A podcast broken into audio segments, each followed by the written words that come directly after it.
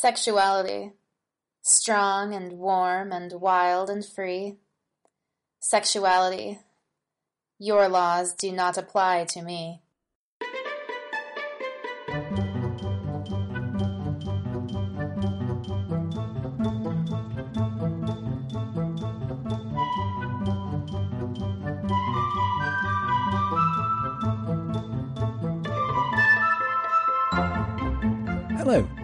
Thank you for downloading. You're listening to Travel Tales from Beyond the Brochure, a weekly series looking at unfamiliar places across the world, an aspect of travelling you may never have thought of. I'm your host, Ian Oliver, also known as the Barefoot Backpacker, a middle aged Brit with a passion for offbeat travel, history, culture, and the whys behind travel itself. So join me as we venture beyond the brochure.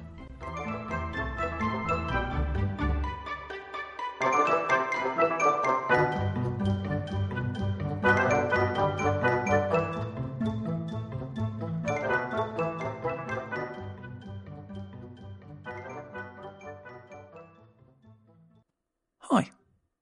Well, I'm recording this on the 23rd of December, Christmas Eve Eve, or as my friend Victoria calls it, Christmas Adam, because Adam came before Eve. Apparently, she has a tradition on this day of her family eating spare ribs. Sometimes truth is stranger than fiction. Of course, by the time you all listen to this, Christmas may well be long past. Happy Easter! Or indeed, you may be listening to this over Christmas Day, a lull while you wait for the sprouts to become edible. Good luck with that. Or because you're bored of yet another repeat of Only Fools and Horses or some other such overrated comedy series broadcast endlessly because it's cheap and easy. I'll be cat sitting. This is quite normal.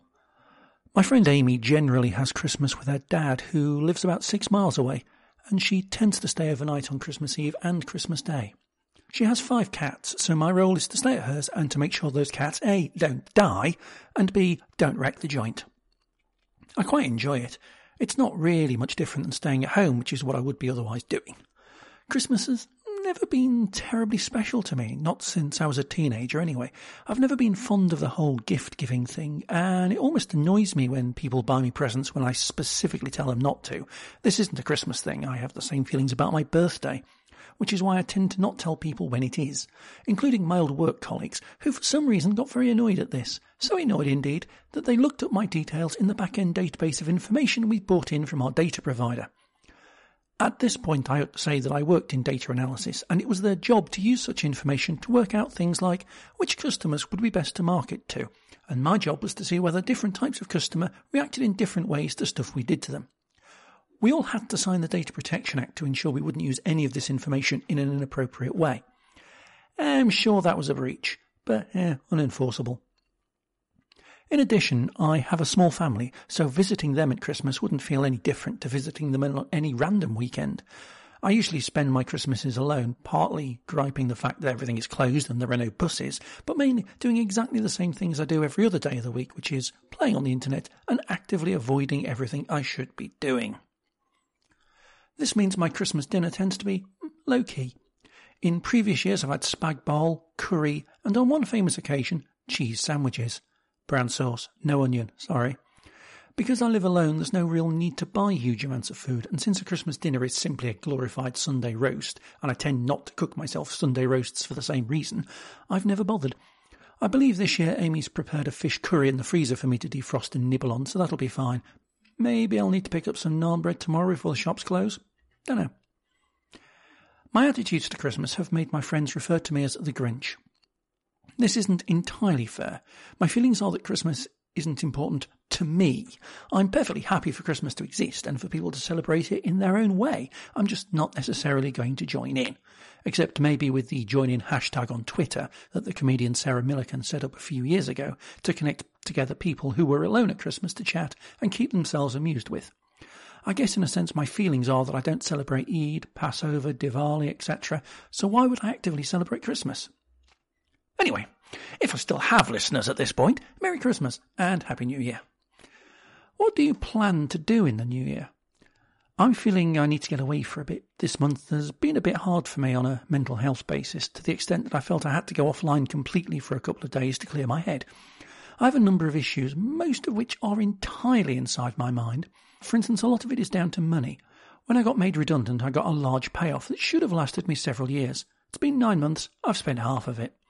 This is oddly mainly because when I'm in the UK, I kind of live day to day and spend money accordingly. It's just so easy to pop into the supermarkets and get snack food for the day in question. So easy to spend every night in the pub, doubled down because I don't feel I have a home here, so I don't generally cook and store for myself anymore.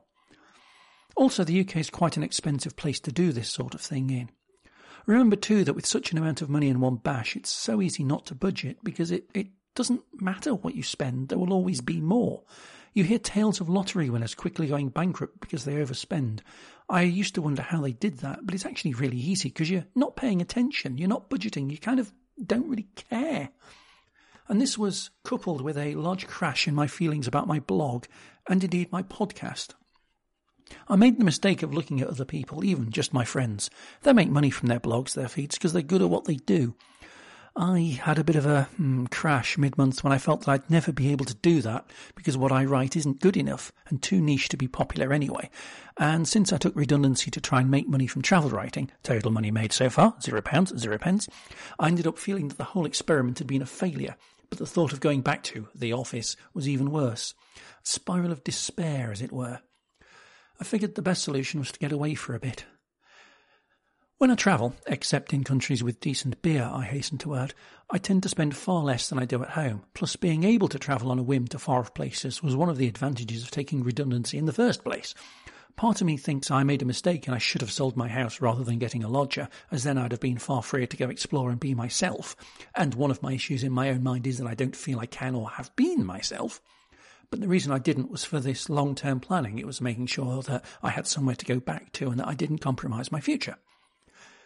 I'm not sure where to go though. There's a few places that spring to mind. Um, Sudan, which currently may not be the best place to go because they may be about to have a revolution, but hey, I went to Burkina Faso three weeks after they had one, so you know. Um, back to Burkina Faso is another option. Uh, Lebanon. Um, but for some reason, I don't have the, know, what you might say, vavavoom for anywhere specific. It doesn't help that it's winter and some of the places I could go nearer to the equator are also high altitude, uh, Azerbaijan, Pakistan, for instance. I also have, in the next couple of years, friends who want to visit some of these places anyway, so we're interested in going with me. I'm sure by the time my next pod comes out, decade, I'll have made a decision and, uh, well, to be honest, probably be there because everything I do is last minute, but we'll see. In any case, I need to be a third of the way around the world by the end of the month, uh, by the end of January. While I personally don't plan to the nth degree, and as I say, I go to places last minute, other people I know do not. I'm meeting my friend Laura, who you will have heard extracts from in previous podcasts, and turns out she's very much a planner, to the extent that she's already pretty much sorted our entire trip, including accommodation. She's currently teaching English to kids in China, despite being American. I mean, they'll let anyone with any knowledge of English do that sort of thing these days. But I'm her travel companion of choice for a quick exploration of Indonesia over Chinese New Year. In addition, she wants to go to Philippines. Now, long term listeners of my podcast will remember that in episode 3, I talked about places that I'll probably never visit because I didn't see much there to attract me, and Philippines was one of those. Having now read the Lonely Planet Guide to the Country, I'm still minded to think that, but Laura is insistent on visiting, and I'm thinking, well, I don't know for sure unless I go. In addition, she feels that this is the perfect place to resolve one of the vaguely amusing triplet of incompetence that I like to bring out every now and then. In case you don't know, I've reached middle aged without being able to drive, ride a bike, or swim. Laura's view is that Philippines is full of stupidly quiet and secluded beaches where she can teach me to swim without too many people laughing at me. Apparently, she spent a couple of years as a swimming instructor to children. I'm not sure she quite fully grasps yet that this will be worse for her, but we'll see. I'll talk about this swimming lark if and when it happens. In the meantime, I have to buy some swimming togs, clothing I haven't owned since about 1988. Well, I won't know for sure unless is a phrase I've used before in other circumstances. Note the subject of this podcast sexuality, as introduced by the aforementioned Laura, reciting lyrics from Billy Bragg's early 90s hit Sexuality. Note too that Laura's speaking voice is better than Billy Bragg's singing voice. Great lyricist, social agitator, but oh my god, no one should ever have let him sing. He's about as good as I am. I took singing lessons back in 2012, but no one noticed, and I'm still reluctant to do karaoke unless everybody else is drunk. But I digress. Now, This may well be a case, a very strong case, of too much information for those playing song title bingo, Duran Duran, mid 90s, but that's pretty much the primary reason I ended my virginity. I won't say lost, I know exactly when and where it happened and why. It was in the bedroom of the house I was renting as a post student to a lady who had been dropping strong hints for the previous eight months. I was twenty and a half years old, and it was something I'd always been avoiding because I didn't think it was going to be something I'd enjoy or be any good at, but figured I ought to try just in case I was wrong. Listeners, I was not wrong. I guess I should have realised then but back in the 90s, the word didn't really exist, or at least it wasn't common knowledge. And in any case, because it wasn't something that really bothered me, I never really thought about it. It just wasn't important. But it was always something lurking in the background of my relationships, and meant that none of them ever really developed much beyond the honeymoon stage. Note that I've been engaged three times, though the latter two were more hope beyond expectation than anything truly life affirming. Note also that both of them I'm still friends with. Indeed, I'm friends with most of my exes, and maybe for this reason, my dismissal of sex as being yeah, relatively unimportant means that there ends up being very little difference between friends and relationships, so most of the latter come from and quickly return to the former. As I was typing up this podcast, indeed, in preparation for speaking it, I was wearing a sweatshirt to that end. It has a banner or flag, which I'll come on to later, with the caption of, I'd rather eat cake. It's a very stereotypical quote, but assuming that it's chocolate happens to be true in my case, if it were, say, a Bakewell pudding on offer, then I'd probably always choose a third option. Not sure what the third option would be. Travel, probably. Travel is always a good option. Anyway, the word you're looking for is asexual. That is, someone who generally doesn't find sexual attraction in people, regardless of who they are. In essence, it's kind of the exact opposite of bisexual or pansexual, who have the potential to find anyone sexually attractive. That doesn't mean I don't have sex, although I haven't since December 2015, or indeed any kind of sexual activity, which was a little more recent. Hmm, transatlantic booty call. Just that I tend not to get easily aroused, nor do I ever feel the desire to have sex. I'm not aromantic. I like the feeling of hugging, of holding hands, but I'm comfortable doing this with friends where we both know it won't go ever any further. My friend Amy, the lady I'm cat sitting for, and an ex girlfriend, assumes that I'm gay. While I may have dabbled in that arena, yum yum sausage, I find naked men even less appealing than naked women. It's interesting watching programs like Naked Attraction. She objects to the concept of finding people to date based purely on what they look like, even if you know you'll be naked with each other later. Well, I just don't find nakedness attractive in and of itself. Note that there's a huge difference between asexuality and celibacy the latter being the choice of refraining from sex regardless of sexual attraction, while the former is someone having little or no sexual attraction in the first place. It's often confused in the mainstream, but, invoking another stereotype, if members of religious orders were asexual as well as celibate, well, the Catholic Church's PR department would be a lot less busy. Now, what has all this got to do with travel? Sexuality is important. Uh, I mean, the thing is when you're traveling you still have those needs but you're not you're not in your hometown you're not always at the same place so you meet people differently I mean you chase people differently and you still have to find ways to have sex especially if you sleep in a dorm see i agree with rubens from being around the globe being asexual does change the way I travel a bit compared to other people in my peer group. Well, maybe not now, but certainly in the past. The average mid 20 something male from post industrial heartland UK may be tempted with the delights of Ibiza and Ayia Napa. I'm not saying Geordie Shore is representative of a certain demographic, but well, hmm. where did I go in my mid 20s? Morocco, China, and small town USA. Slash me shrugs. My friend Yaya in Belgrade has this to say about her feelings of how important sexuality shouldn't be when you travel. Regarding sexuality on travel, um, I don't think it should be important what is your sexuality when you are traveling, unless, of course, you are traveling to, say, Middle East and, you know, you would be, I don't know, whipped and stoned and uh, something if uh, you kiss your partner in public or let alone if you're gay. I think a guy was banned from Saudi Arabia because he was too handsome and he was provoking people on sinful thoughts. that was the explanation for banning him. Um, so yes, unless unless you go to places where it's risky to express your sexuality, no matter what it might be. I really think it should be rele- irrelevant. What is your orientation? One bizarre side effect is that it makes it easier for me to chat to people in backpacker hostels, especially women, even if they don't realise it. And to be honest, if I were an early 20 something woman, I'd be somewhat fazed if a weird middle aged bloke started talking to me. Obviously, only if they speak to me first. Regardless of my sexuality, my introversion is by far and away the most important aspect of the way I travel. Now, see, when I browse my travel Twitter feed, it's notable not only just how many people identify as gay and lesbian, for instance, but also how much they take that aspect of themselves and make it a core part of their travel writing and blogging. It's not just, I've been to this place, oh, by the way, I'm gay. It is very much Barcelona as a gay traveller, or things to do in Berlin for lesbians. They also commonly post about safety and politics, how to travel safely as a lesbian, places for LGBT travellers to avoid, things to be aware of if you're gay. There are even specific blog awards in the LGBT community, including things like Best Travel Blog.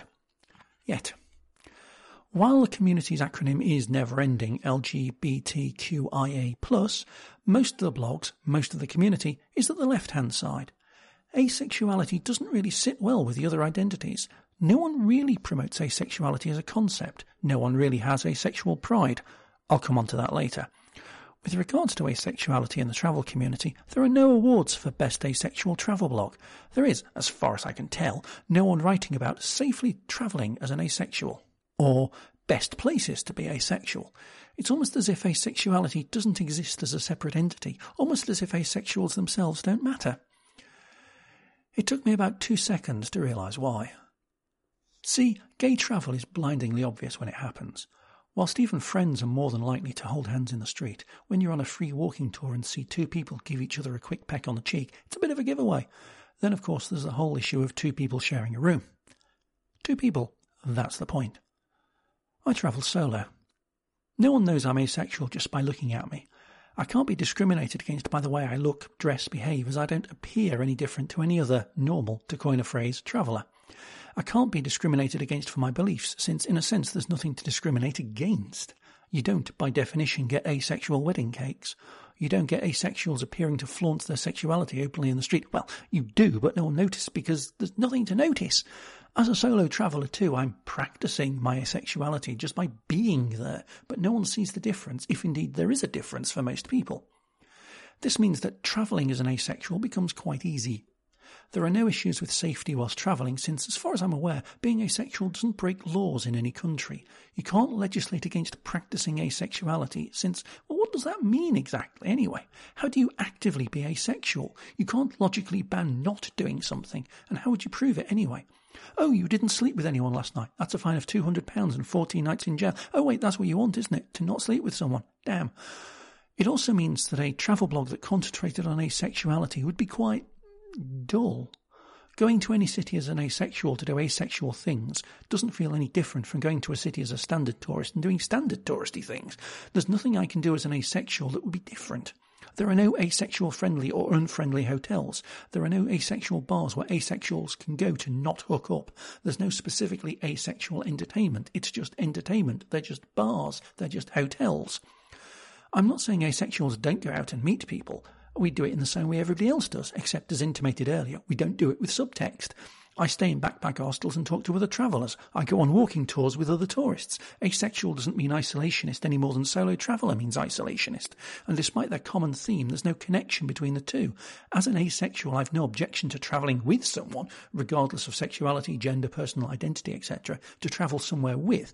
As a solo traveller, I'd rather be on my own, but if necessary, I'll tag along with another traveller if it makes it easier. It's very hard to prove that something doesn't exist. In philosophical terms, it's a case of evidence of absence. I can't prove I'm asexual any more than I can prove I'm an only child. Oh, look, let me introduce you to my non existent sister. I look like a solo male traveller. I act like a solo male traveller. To all intents and purposes, I presume everybody assumes I'm straight since I'm not obviously anything else. Apart from my friend Amy, as stated earlier. I don't know, do I come across as gay? The canteen staff in the office building I used to work in said my mannerisms were, in their words, a little camp, and that I reminded them of 1970s 80s comedian Kenny Everett. There's also the small matter of my toenail varnish, which more traditional elements of society may find effeminate and therefore give a certain impression of me, but my friend V suggests that's only a minor aspect. Certainly on the road, I'm much more mainstream and conventional than, say, a 1970s glam rock or 1980s new romantic fan at their peak. In general, I've found that asexuality is also something that's hard to be proud about. I guess this is partly because some asexuals are, like me, indifferent to it in the sense that it's not actually that important. It doesn't affect my everyday life, so it's not something I think about that often. So possibly much of the time I come across people who are asexual, but not openly so. The only hassle I have is the semi regular, ah, you just haven't found the right person yet, when I point out that I'm not interested in having a committed relationship, and then there's the related, when are you going to settle down? Often, due to my travel fetish, in conjunction with, are you just getting it out of your system? Yes, mother, I'm looking at you. I don't find it offensive, merely mildly amusing, especially when it comes from my mother, but I guess others would. It's similar in a way to tales I hear of female solo travellers in places like North Africa and India who are constantly asked about a husband. And to be honest, when I was in Central Asia, I had similar questions. Are you married? Is your wife not with you?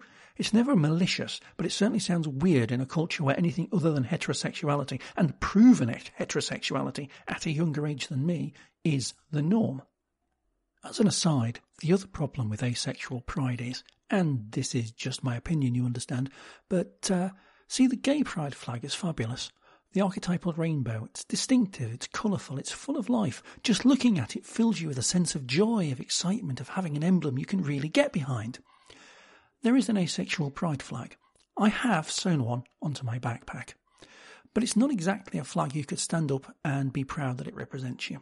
It's a flag with four horizontal bands. And what colours are these bands? Is one an exciting yellow representing the sunshine and happiness of living your own life? Is one an earthy green, representing that we're grounded in reality and open to the world as it is without any subtext. Or maybe a nice sky blue, showing that we're not bounded by other people's limits, but instead free to soar in the skies as we wish. No. From the top, it's bands of black, grey, white, and purple. It's arguably the least exciting Pride related flag of them all. It's awful. It's ugly. It's like we turned up late to that colour distribution event and this is all we were left. It resembles the display from a badly tuned low colour monitor from the 70s. Or what would happen if someone put a rainbow in Lightroom and reduced, reduced saturation to minus 70%. It is the exact opposite of the LGBT pride flag. It is singularly devoid of any happiness or joy. It may even perpetuate a stereotype of asexuals as grumpy bastards, sad, dour individuals who've had all of their happiness sucked out and severely lack in imagination. It's bollocks, I know. But in a way, it seems apt.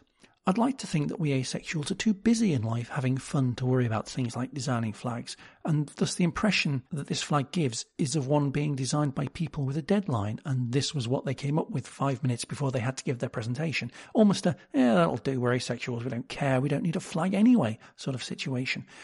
Leading to a flag that isn't really attractive, but I doubt anyone really cares because we wouldn't be flag bearers anyway. Apparently, it was decided by an internet poll on an asexual website. Coming from a country that once voted to name an ocean going vessel Boaty McBoatface, I have to say this doesn't surprise me, though I really worry about what the alternative flag options were. The city of Magnitogorsk in Siberia has a town emblem of a black triangle on a grey background. It's an industrial city that only really exists because of iron mining and steelworking, so its emblem kind of represents that. I think I know how they must feel stuck with a symbol that has quite an indifferent feel to it.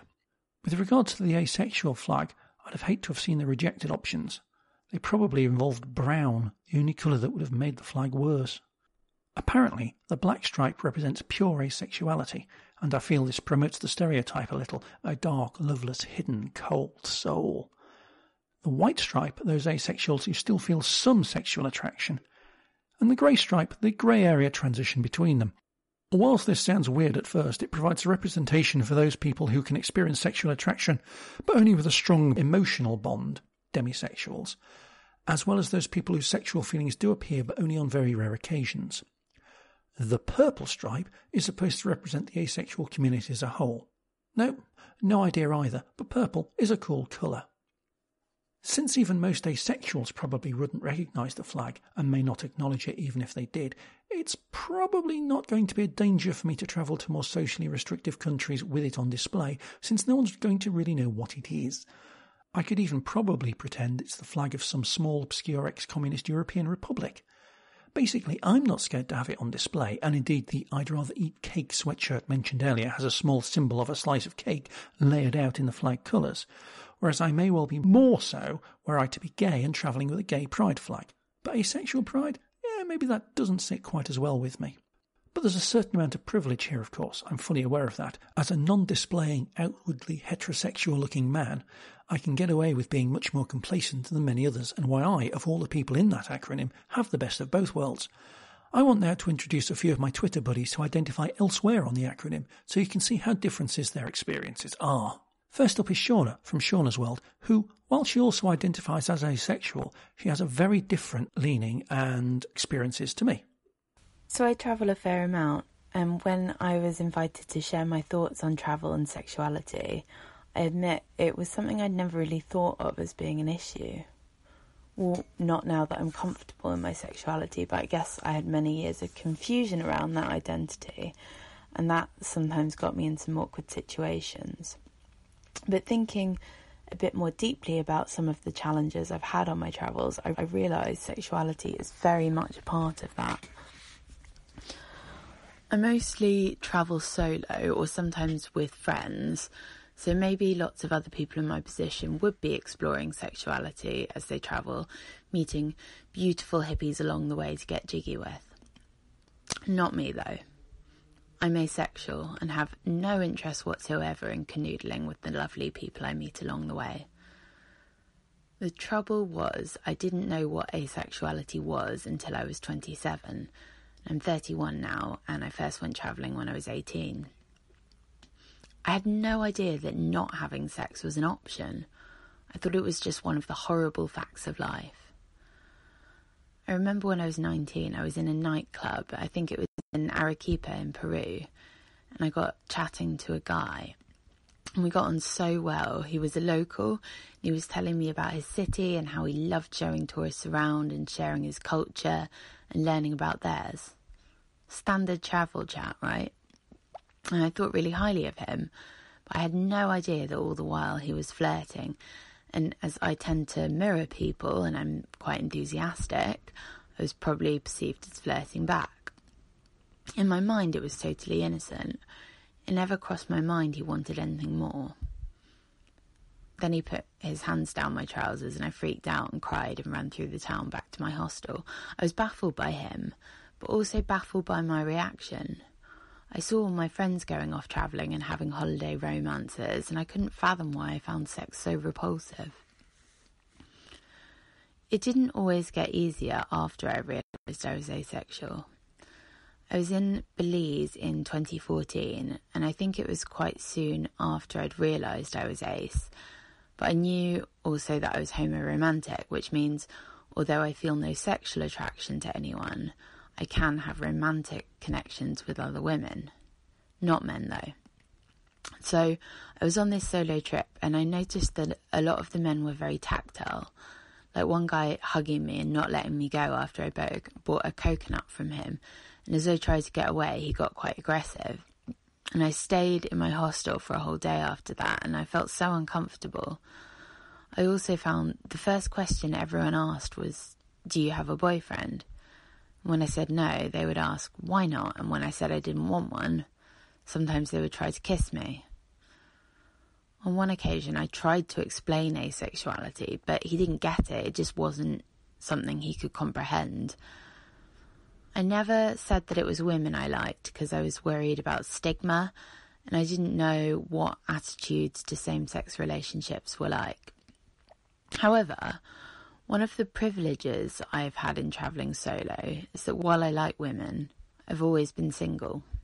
That means that my queerness isn't visible, so I've never had any issues with homophobia. I have no shame about liking women but I do have nerves around different cultural attitudes and how I might be treated. You know, I hadn't really thought about how my sexuality impacts travel, but it's a bit of a minefield. Why should I ever have to feel uncomfortable, or worry about judgment, or feel I have to hide part of who I am because of my identity? The things that matter about me when I travel are my curiosity, my openness, my sensitivity, my willingness to learn, not who I do or don't choose to have sex with or hold hands with. Here's Wilfred, a trans traveller from the UK, and they tell of their experiences of going through airports and the things they have to be wary of and prepared for when going through airport security in particular. Travelling while transgender is just an added layer of complication and consideration when making your plans. The first question you have to ask yourself is always, Am I going to be safe? So, my partner, who grew up in parts of Africa, wants to go back to, to Nairobi, to Addis Ababa, and I have to think, am I going to be safe there as a person? This is complicated by the fact that we both obviously present as male, and uh, homophobic attitudes will also play into our safety and security in, in various countries. Um, airport travel is another major issue. Um, airport security will flag a body type, and so if your body is not obvious as one of those types, then you're much more likely to get searched. And for a transgender person, that can be increasingly humiliating if uh, uh, security agents don't have sufficient education on those issues. Um, so there's that constant worry that you're going to be humiliated, that your rights are going to be affected, that you're going to face mockery, uh, verbal assault, or, or, even physical assault. Um, that the police might not be understanding in, in those cases. It's just that added layer that makes you less willing to go to certain places, to take certain risks, and to have certain experiences. And that's been very hard. Questions of practicality also arise. Um, as a transmasculine person, I tend to wear a chest binder um, all the time, and it means I can't carry heavy bags for prolonged periods or um, find engage in intense physical exercise. So I either have the choice of essentially having visible breasts or not hiking, not climbing, not undertaking some of the more kind of enjoyable physical activities, which puts a bit of a dampener on some domestic holidays as well as um, activities I might like to take part in abroad. It also is not recommended for trans men to bind while going through airport security. Again, that comes up because that compressed area can show up on scans and lead to more probability of being searched, as can having a passport that bears a different gender marker to how you are read. Obviously, not everyone is passing as the gender they wish to be seen as all the time. So, again, just more complication, more worry, and, and a more limited experience of travelling. And finally, Hannah from Hannah B. Blogs, who talks about travelling as bisexual and has very different feelings on displaying relevant symbols of sexuality, again highlighting just how much privilege I have even in this community. So, when I was at school, I realised I was bisexual. So, I've never travelled without knowing that. I first went backpacking at 18. My sexuality does affect the way that I travel, in that I make sure I don't have any badges, rainbow stickers, or um, I don't know, words written in notebooks that would identify my sexuality. It just doesn't feel safe. All it would take is one person to start verbally harassing me or getting violent. Um, I can only afford to sleep in youth hostels when I travel, and in a dorm setting, it just feels like if there was any problems, it could escalate really quickly, and you'd be trapped in that kind of space with lots of other people who may or may not be on your side, really. Um, however, if I get chatting to people and they seem safe, then sure, I might come out to them and talk about my sexuality, swap numbers, that kind of thing. If I'm going to a country where homosexuality is illegal, uh, for example, Sri Lanka, then I might take um, a spare phone with me that doesn't have anything on it, such as photos of me and a girlfriend, so that if I were to get stopped um, at an airport or a checkpoint for any reason, there's just nothing that anyone could hold me for. Um, again, even though it's it's quite unlikely, I know that um, whilst it's legal in countries like Sri Lanka, it's not actively enforced. I just want to feel as safe as I can. I would never travel to some parts of the world like Russia, Morocco, Egypt, or parts of the Middle East where LGBT people are being actively imprisoned, tortured, rounded up, killed for safety for myself and also out of protest. I just can't ever have any of my tourism benefiting the systems of power that are doing that to people. In the past, I've had a French partner. I would sometimes go over to France and visit her. She was perfectly happy to be affectionate in the street, holding hands or a brief kiss on the cheek or the lips like any couple would do. But I, I think because I didn't know France as well as my own country, I couldn't help but stop her. I just felt too afraid that anything might happen. I wish it didn't have to be like that. Again, I know it's probably fine, but it only takes one person one time and then it's too late, something's happened. You don't always know how safe you're going to be in any situation. So I can't help but travel in fear, really. But I try not to let it stop me and I just try to go away and enjoy my trips anyway.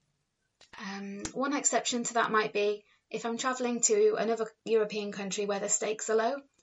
Sometimes I might allow a bi flag sticker or a badge on my bag or something just because so few people know what it is, but it might help identify me to someone else of that sexuality. Um, it's not happened yet, but maybe one day. I'll end with another few words from my friend Yaya.